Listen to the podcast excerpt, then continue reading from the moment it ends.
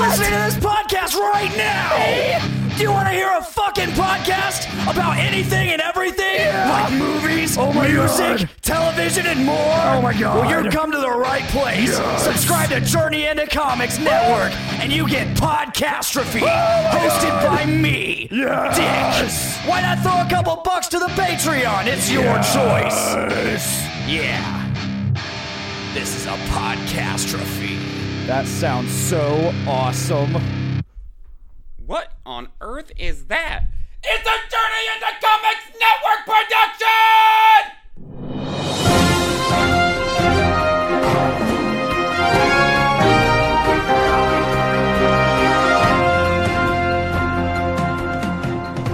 Welcome back, ladies and gentlemen. This is episode 68 of Poor 360. I am your host, Andrew Porno. Thank you for joining me here on another Tuesday. We are now post episode 300 of the Journey into Comics podcast. We're getting ever so close to. Is it year three now? No, year four of the Journey into Comics network. It's it's a crazy time and I've definitely enjoyed listening to the new JIC episodes with Brandon Stone um, as a part of the now trio of co-hosts that are on the podcast. So definitely give a shout out to those guys. If you haven't listened to yesterday's episode, I highly encourage it. It's a great episode. It's good uh, Nate and Brando action, and um, I could talk about the, everything going on with like the Michael Keaton Batman and everything else. So definitely check it out it's a good throwback vibes from uh, old JIC. So definitely do that. Lots of good content there. Now, if you've been paying attention the last couple uh, weeks, there's definitely been a lot going on in the world. In the past two episodes, I've talked about the Black Lives Matter movement as well as uh, LGBTQ plus uh, rights that are going on because this is we're still in Pride Month, uh, at least for a few more days here and this is where I kind of want to talk about something else. It's something that's kind of been in my head back and forth for the past few weeks. I've seen, and I don't know if it's more of a product of what's going on in the world, product of us being kind of cooped up because of the whole COVID thing, or what's causing it. It seems that tensions are at high, and it's causing a lot of ripple effects. And I will be talking mostly, well, some about um, really the arts in general. So arts, um, statues, uh, entertainment, and all of that, and this kind of where this is, and it's about what I want to call, and what everyone really calls it, is cancel culture, which is kind of the idea of something. Um, I'm gonna I'm gonna find a better definition because I think the whatever I'm trying to come up with in my head is not exactly what um, what we should say. So So let's see. The art of canceling, uh, also referred to as cancel culture, serves a form of boycott in which an individual who shared a questionable or controversial opinion or has their behavior in their past that is received to be offensive or recorded on social media. So it's kind of almost like a variant of online shaming. So it's basically something you did in the past is now coming back to kind of affect your future. Um, the Me Too movement could be one thing that could be considered a part of cancel culture, which is um, the past come back to bite you. We saw it most recently happen um, with James Gunn. So he had tweets in his past. It all kind of um, all came back. It caused a public outcry. Um, Disney, being kind of the PR, trying to save face, chose to sever ties, and then it took a lot of back and forth and a lot of um, people strongly encouraging them to reconsider for that to be undone. And I think there's still some uh, some residual effects there and um, we're seeing it happen with uh, other people. We saw. Um, we saw it happen with um, the kid, the guy from the Flash, uh, who played the elongated man, which I talked about in a previous episode. And we're seeing um, just things happening where uh, stuff you're saying or stuff that you've done in the past is now kind of coming around again, or it's even come to the fact of like um, statues of the past are being targeted as um, kind of uh, visualizations, um, realizations of hate that need to be kind of removed because they're no longer a part of the America that we are trying to create. And I have some things that I thought were kind of interesting, and a lot of it, I don't want to say strikes close to home because it's it's kind of silly. um, for that to be the case. But one thing that kind of became big, at least uh, in the past like week, has been regarding um, blackface, whether uh, digital or uh, real, as well as kind of some some movies and TV shows of the past that are maybe not the most PC in today's culture and have since been kind of adjusted or changed. So I, I found a nice article here um, about what I'm going to say is. Well, I'll save this. So what I'm talking with for is about digital blackface, which is the the way I'm going to say it is that an actor voicing a character of a different race than they are. So this first became news when Jenny Slate, who voices the character I believe Missy, uh, oh, now I'm gonna freaking space out on the show. It is what the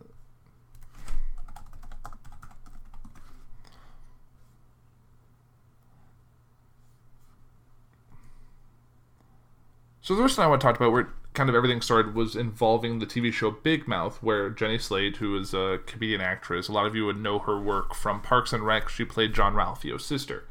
So she played a character on Big Mouth named Missy, who was half black and half uh, Jewish, essentially. And she came out saying that she is stepping out from the role and basically saying that uh, she was the time, but that she was by playing someone of a different race than her, that she was um, basically taking opportunities away from uh, black voice actors and was chosen to step down from the role. She said that she saw the fact that since she's Jewish and her character was playing was half Jewish, that it was fine, and so she chose she was stepping down, and it still came out the Big Mouth that she already recorded her voice um, for the upcoming season, which is coming later this year. So she'll still be the character voice for the next season, but the following season, if there's a following season, I believe there is, will be voiced by another actress. And that kind of caused a domino effect of other voice actors uh, choosing to step down. Uh, Kristen Bell, who voices a character, um, I forget the show. Kristen Bell does a lot of TV and movie work, so I didn't keep the track. But she was like the next one to fall, saying that she was also stepping down for the same reason. Uh, Alison Brie, who voiced um, it was Diane on the show BoJack Horseman, where she's one of the few human uh, characters, was playing a, an Asian woman. And even though that show is over, she regretted voicing that character kind of for the same reasons. Then we saw some by force uh, based of The Simpsons saying that um, any. Um, basically, kind of saying they're going to make sure that the actor is voicing the same race they are. So some of the the black characters who are voiced by white uh, voice actors were going to be changed, and it kind of led to um, Mike Henry, who is the voice of Cleveland Brown on Family Guy, and who was the obviously the voice of Cleveland Brown on the Cleveland Show, which ran for a few years before being canceled, and that one I, I it was hard because that guy has been voicing the character for 20 years and I guess the same thing can be said for those voice actors who voice the characters on The Simpsons, is that if it's not necessarily portraying the the character in a bad way, is there a negative to that? Because like there's people playing other genders, other ages. I mean, you've seen the the girl who voices like on the Rugrats and on like Power. So like, she does a ton of voices of different, or it's like Bart Simpson's voiced by a middle aged woman now who's been voicing the character for thirty some odd years now. And is it a problem to voice outside your gender, but not about outside your race? Is kind of what comes down to. And I think it's a good discussion. And obviously, I, I felt that because I saw Cleveland Bound is not doing a mockery of an African American person, that Mike Henry, despite being a pretty pale skinned white guy, was I feel like doing that character justice. Not to say that there's not a an African American voice actor out there that could do a better job. But I think when someone's established the role for 20 years, they're kind of that character. It's kind of more synonymous with them. It's like, um, I'm, I'm, I can't think of a good example, and it's it's not one of the ones like where it's like, oh, James Bond can be a different person every so often. There still can be a black James Bond and all that. That a whole nother topic there, but seeing that is the character synonymous with the person playing it. So like, will it be weird? Obviously, Mike Henry has stepped down. I don't think it was necessarily his choice, but he chose to basically say that uh, though it's been his pleasure to voice that character for 20 years, he agrees that um, black characters should be voiced by black actors and so on and so forth. So most likely when new fa- I don't know how many episodes they record in advance, but most likely whenever Family Guy does get to that point where they're to where we are now, which I don't know with everything going with COVID, what production is happening, that we might see a different voice actor portraying Cleveland Brown. Maybe they'll get rid of that character altogether. I'm not exactly sure. I hope they find something for Mike Henry to do because obviously he's been a part of that show for 20 years. Is one of the main supporting characters. He's just like um, Patrick Warburton, who voices uh, Cleveland Brown. I remember there was some jokes going around about. Um, I did say Patrick Warburton, Cleveland Bound. Patrick Warburton voicing Joe Swanson. Sorry, Cleveland Brown on the brain. And basically, I'm saying, oh, they need to go break his legs now. It's it's. Yeah, they're not going to go to the point where they said an able-bodied person can't voice a person with disabilities because then it's just. It's just people trying to nitpick things to be upset about, and I don't necessarily agree with that. I understand that there should be uh, the majority should be opportunities for um, minorities and people of uh, people of color to portray the characters that are that look like them, um, which I think which is a fair point. But I think in some of these situations, if you do have that established character, it doesn't make sense to change at that point. What there needs to be is there needs to be new content created and more content created that it does give more opportunities, but retroactively replacing characters on shows that exist seems like a course correction in this kind of this PC cancel culture we're in now. It's gone too far as seeing TV shows that have currently aired and have already aired to go back and removing those episodes from streaming services. Obviously, we're in an age where all the shows you want, you can watch their entire catalog. Like I'm currently finishing The Office again for the God sixth or seventh time now, probably. Just because it's a show I put in the background when I'm working or doing dishes or whatever I'm doing around the house, and I'm not actively watching it. But here I am, about three episodes from the end again.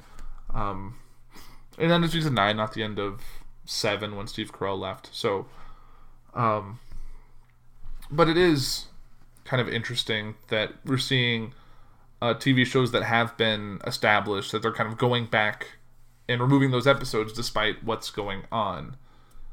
We've also seen. Um, well, let me get to these these old shows, and then I'll kind of jump to people that have been kind of wrongly affected. So, this is uh, this is an op-ed from uh, Rebecca Wanzo. This is on CNN. It's called "Removing Blackface Episodes is Easy. Actually Confronting Racism in Media Isn't." So every year, um, this is kind of her point, so I'm going to read it. So every year when I teach undergraduates about uh, minstrelsy and blackface, I look around for a recent example, and all I've never failed to find one. Fashion companies place grotesque images on clothes or bags. A white Australian performer like Iggy Azalea skips the black makeup but makes money by talking on an African American persona in her music. Anime clearly has blackface problems but I've never used any examples from 30 Rock Community, The Office, Scrubs, The Golden Girls, which had episodes pulled or scenes edited out from various streaming platforms because they were deemed blackface episodes. A number of these episodes, albeit to varied effects, comment on racism. Protests that have sprung from George Floyd's killing and other recent cases of police brutality have had widespread effects, including new examinations of the politics of racial representation.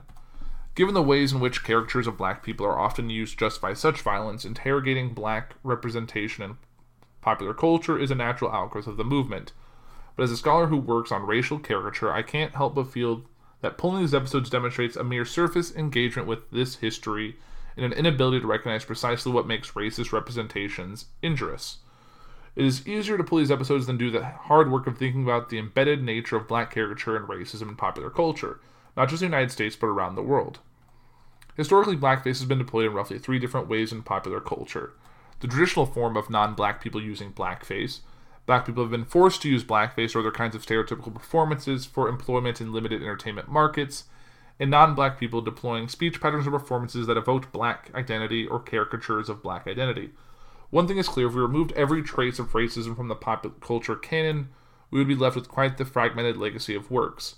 When I teach about the history of popular culture in the United States, I emphasize that African Americans and racist, uh, and racist caricature are not peripheral to its development, they are the very center of it.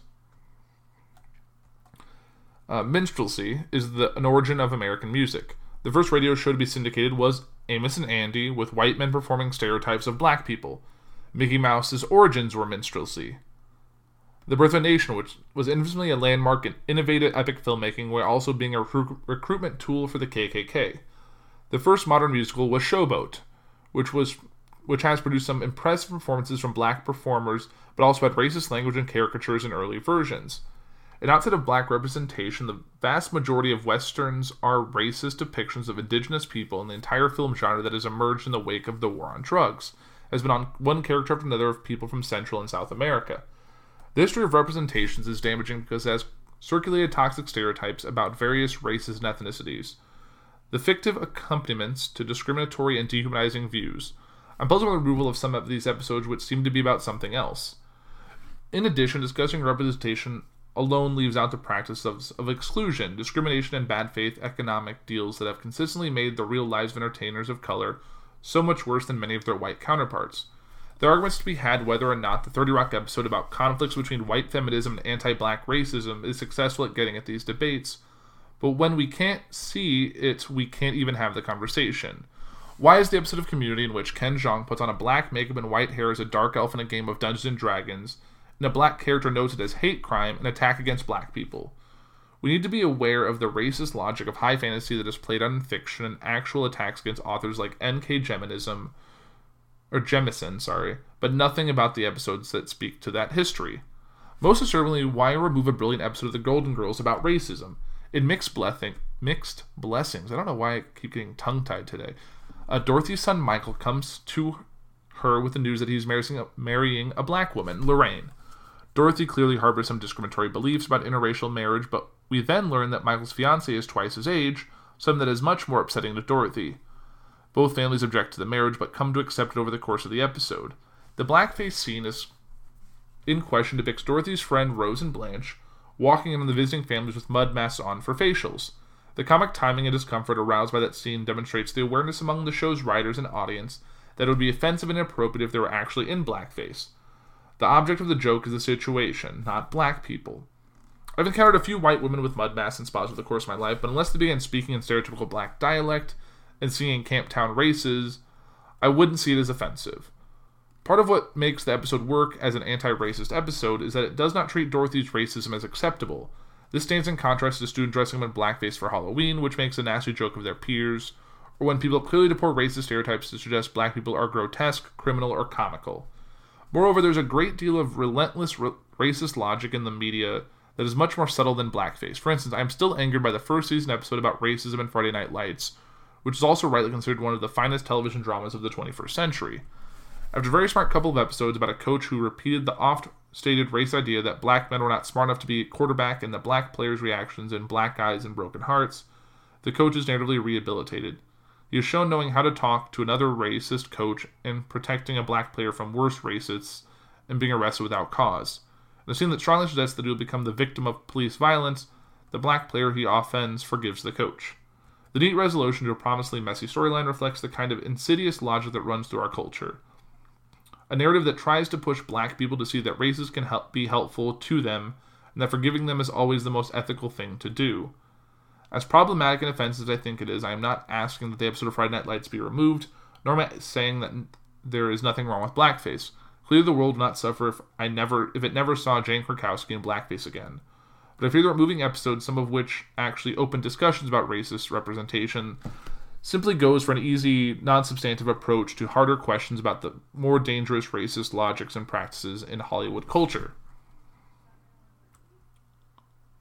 Which I, I entirely agree with her statement. Um, obviously, I know that the episode Dungeons and Dragons, um, or not, I don't think it's actually called Dungeons and Dragons, but the episode of Community featuring Ken Jeong in black makeup and white hair, looking like a dark elf, is not shown as blackface, and it's arguably one of the best episodes of Community. and it does call him out as being racist for dressing like that, even though he's not representing a black person, he's representing a fictional being. Um, and then the episode of like The Office, which features um, oh, what was the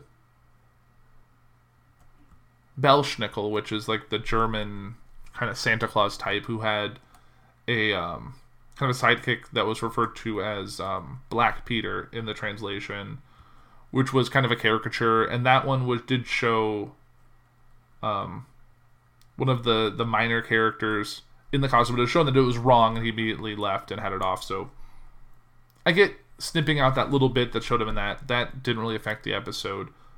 But removing episodes, especially the ones that are supposed to start the conversation, makes a lot of sense. And I think it's um kind of rightly like the head of this article does show a video of um Jimmy Kimmel um kind of really in blackface uh, playing one of the uh, jazz players uh, the basketball team the jazz and we saw that he um, that was from his old show, which was the Man Show, which was a on Comedy Central, and it was actually much worse in terms of how it talked about women, and uh, it, it was not a great show, and it was definitely much a show of his time.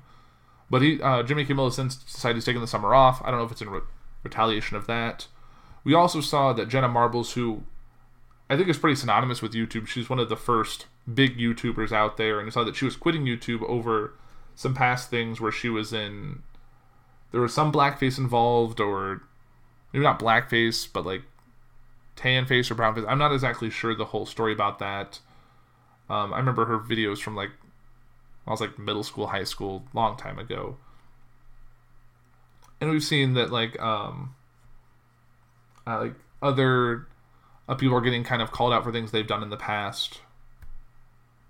We've even seen it go as far as um, Disney deciding that they're going to replace Splash Mountain with a Princess and the Frog themed ride. Splash Mountain obviously is pretty synonymous with the film um, Song of the South, um, which is definitely a very old timey Disney film that is very um, kind of non politically correct. It's very much product of the time. It does show a lot of races, um, racist kind of ideas, themes. It does show a lot of blackface and that kind of the characterness of it.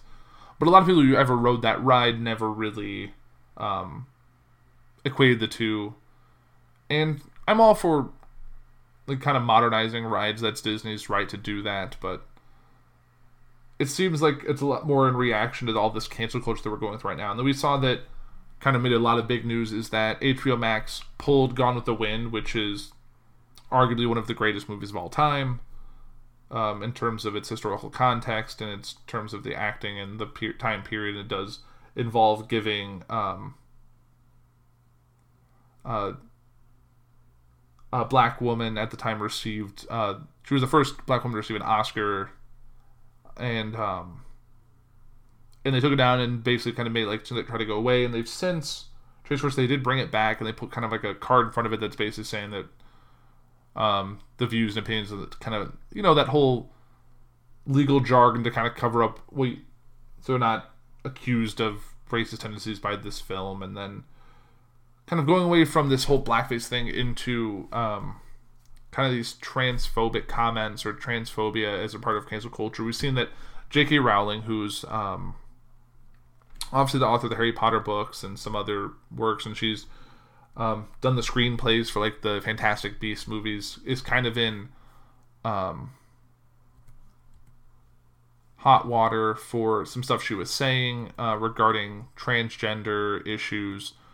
So, um, so let's kind of. I'm gonna go with this. Isn't um, I have two articles here. Um, one regarding um, kind of a, kind of an older article and then one that's kind of been updated as of like yesterday. So, J.K. Rowling has said she spoke out about transgender issues in part due to her personal experience of domestic abuse and sexual assault. The Harry Potter author addressed criticism of her response to an article that described people who menstruate. A lengthy blog, um, she wrote her interest in trans issues stemmed from being a survivor of abuse and having concerns about single sex spaces. Actually, Dan Radcliffe was among those critical of Miss Rowling's comments. In a blog post published on Wednesday, Rowling 54 detailed Uh, this is old. This was as of June 11th, so a couple weeks ago. Um, detailed what she said were the five reasons why she felt the need to talk about the issue. Those include her interest in both educating, education and safeguarding, and freedom of speech. Explaining her final reason, she wrote, "I've been in the public eye for over 20 years and have never talked publicly about being a domestic abuse and sexual assault survivor. This isn't because I'm ashamed those things happened to me, but because they're traumatic to revisit and remember. Also, to of my daughter from my first marriage, I don't want to claim sole ownership of a story that belongs to her too. However, a short while ago, I asked her how she'd feel if I were publicly honest about that part of my life, and she encouraged me to go ahead. I've I'm mentioning these things now, not in an attempt to garner sympathy, but out of solidarity with a huge number of women who have histories like mine, who've been slurred as bigots for having concerns around single-sex spaces. Radcliffe, the star of Harry Potter film series, and Eddie Redmayne, who leads the cast of Fantastic Beasts movies, have both criticized Rowling for her comments about transgender issues. Emma Watson, who played Hermione Granger in the Potter franchise, said trans people who are are who they say they are and deserve to live their lives without being constantly questioned or told they aren't who they say they are. The row began last weekend after Rowling responded to a headline on an online article discussion discussing people who menstruate by writing a tweet. I'm sure there used to be a word for those people. Someone help me out. Uh, Wumbin, Wimpund, Wumud. Critics accused her of being transphobic. Rowling said she stood by her comment saying, It isn't hate to speak the truth. Her tweet said, If sex isn't real, there's no same sex attraction. If sex isn't real, the lived reality of women globally is erased. I know and love trans people, but erasing the concept of sex removes the liability of many to meaningful discuss their lives. It isn't hate to speak the truth. Her, she said, My life has been shaped by being female. I do not believe it's hateful to say so. Um, in December last year, the author voiced her support for a researcher who was sacked after tweeting that transgender people cannot change their biological sex.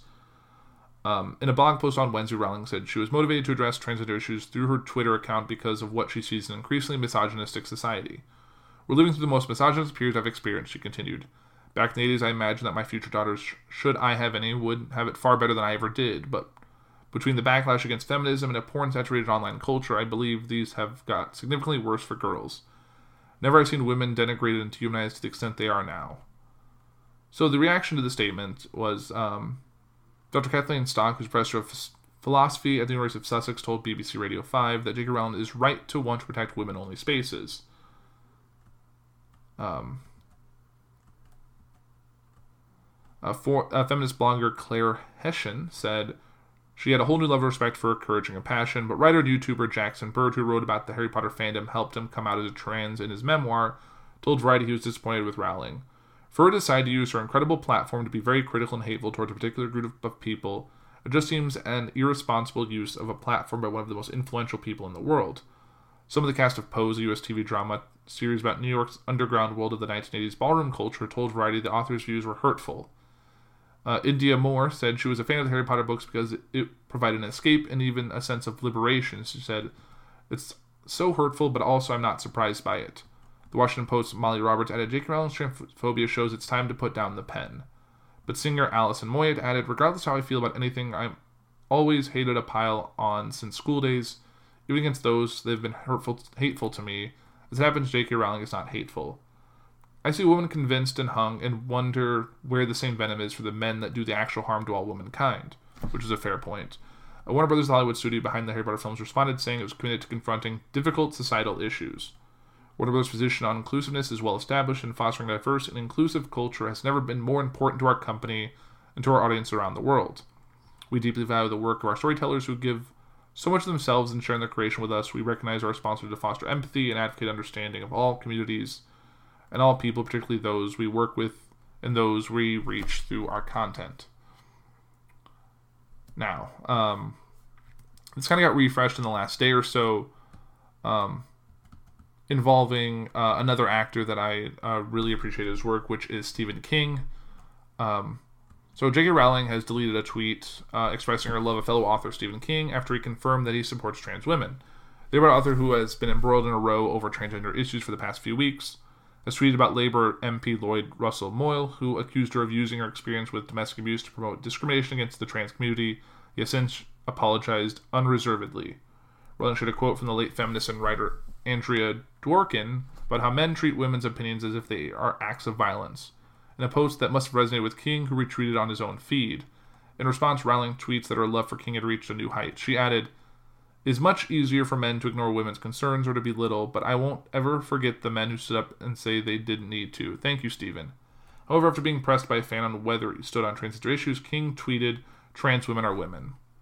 While his clarification appeased some fans, it appears to have irked Rowling, who has since deleted a tweet praising King. Some social media users have speculated that she unfollowed him on Twitter. Rowling's views on transgender rights had caused widespread debate over the past month. A number of writers at her agency, the Blair Partnership, quit last week in protest over her views. Several stars of the Potter franchise have voiced their opposition to Rowling's comments. So, in this kind of part of the case they're saying kind of they need to kind of cancel her for her views. And obviously, where I stand on that, which I'm not trans, I really I don't have a dog in this fight. Um, I am a fan of her books. They uh, I enjoyed them greatly growing up. Uh, I've always been of the fact that um, the work is bigger than the author. I can say that about um, actors, directors, producers that kind of had a bad work. The fact that a lot of my favorite Kevin Smith films were produced by Harvey Weinstein, who's arguably one of the the worst men to ever set through, through Hollywood with what he's done to women. That doesn't mean I can't still uh, love the films that Kevin Smith made with his heart and soul that happened just to be produced by that horrible man. Or the fact that despite J.K. Rowling's comments about uh, trans people, doesn't make me dislike the Harry Potter books any less, or will make me less likely to go see. Well, I'm not gonna say less likely to go see the Fantastic Beasts movies because they are not. They're not terrible, but they're not definitely not as good. They don't capture the same feeling as the Harry Potter films did. Maybe because they're not an adaptation of a previous work. But I don't think, and there's like other films like, obviously Kevin Spacey's another horrible person, but some of his movies are still watchable, and I don't think that an actor, a creator's content should be removed because of their past. Especially when a lot of the people went into making that what it was. So uh, that's kind of my views on it. Obviously, um, I disagree with J.K. Comments that um, obviously trans trans women are women, trans men are men, and they should be treated as such. Um, but everyone is entitled to their opinion, whether it is misguided or just kind of um, wherever they get their opinions from.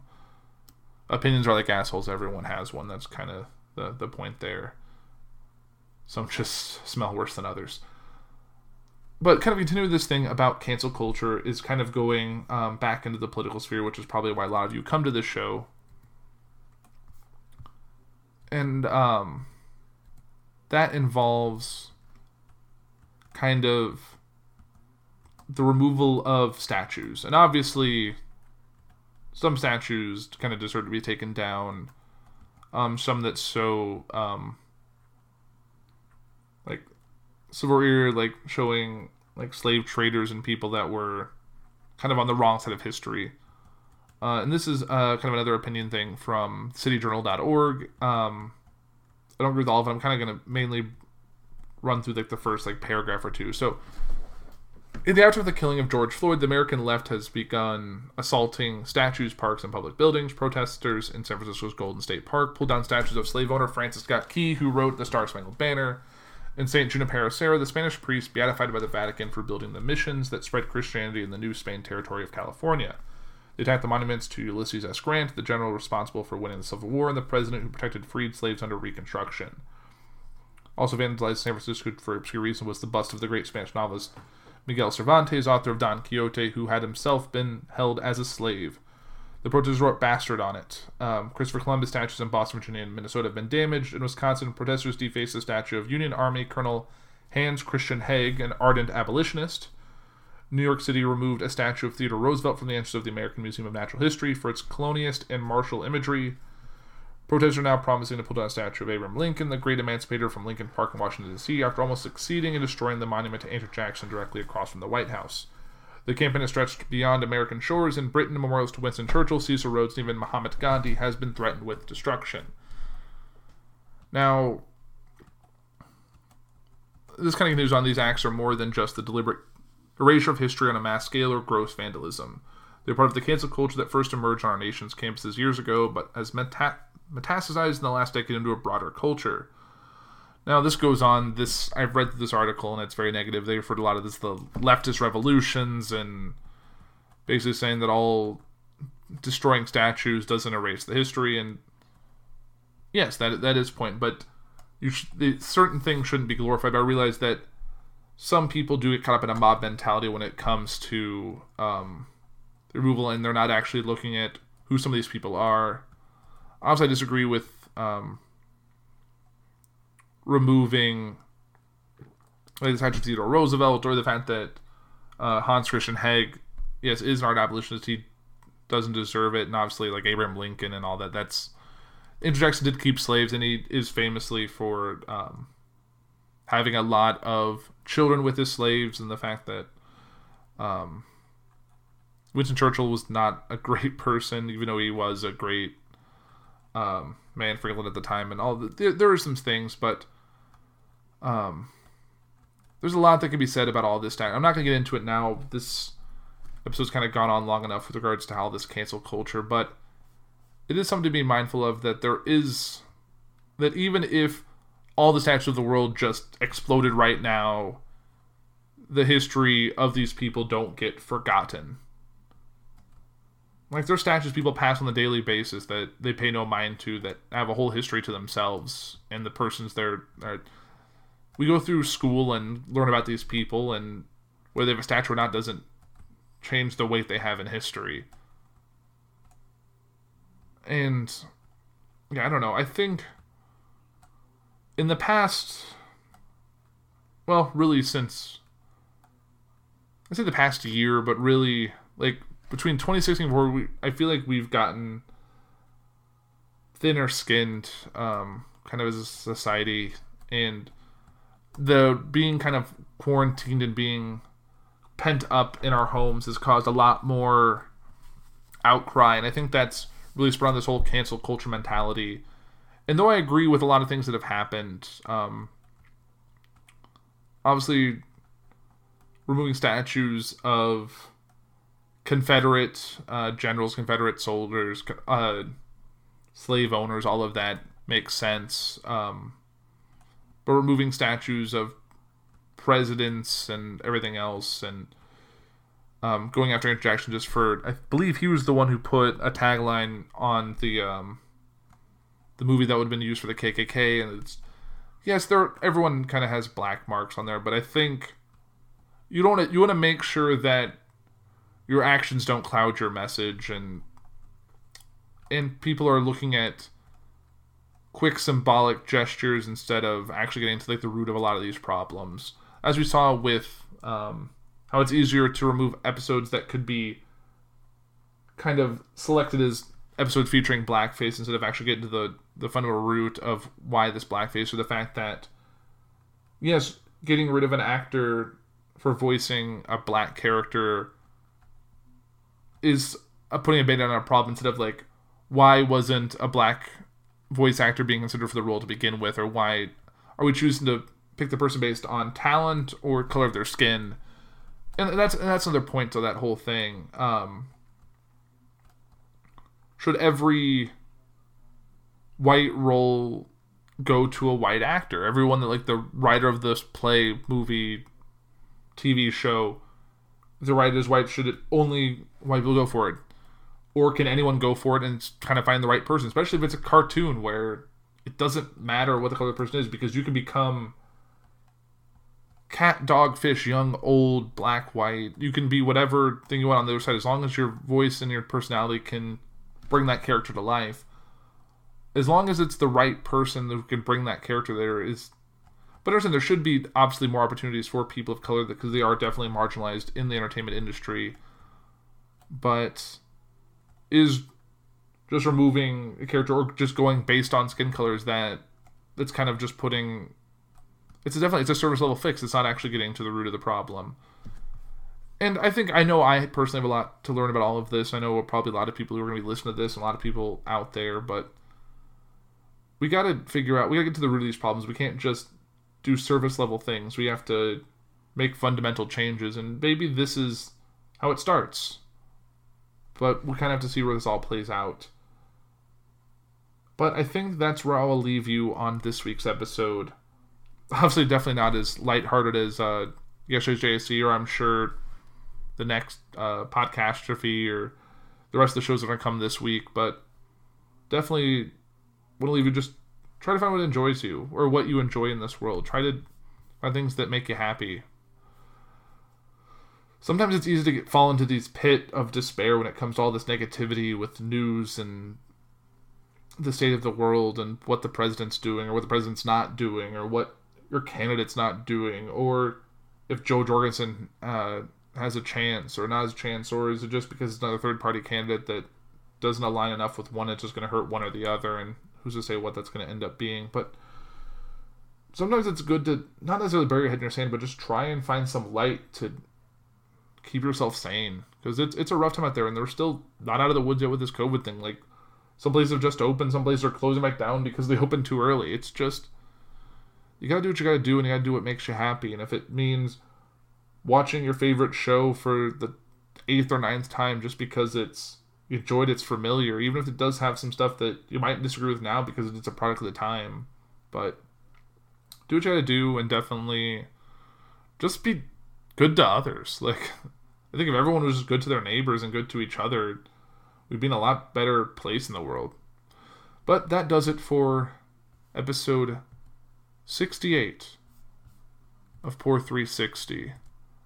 I have been your host, Andrew Poor. I'll be back in two weeks with another good show. Until then, check out all the other great shows on the Journey to Comics Network. You guys have a great week. This week, next week, have a great 4th of July. Enjoy with family and friends. Be safe. Uh, if you're going to be around uh, your elderly relatives, definitely wear a mask. And well, I guess young and old too, but especially your old relatives. Like I'm going to uh, be around my niece as well as my grandmother, and I'm definitely doing my best to make sure if I have anything that I don't give it to them, and I hope other people respect that as well. I know the mask thing is still something that people keep bumping up against, but definitely stay happy, stay safe, stay healthy, all of that. That does it. Poor 360, 68. Have a great week.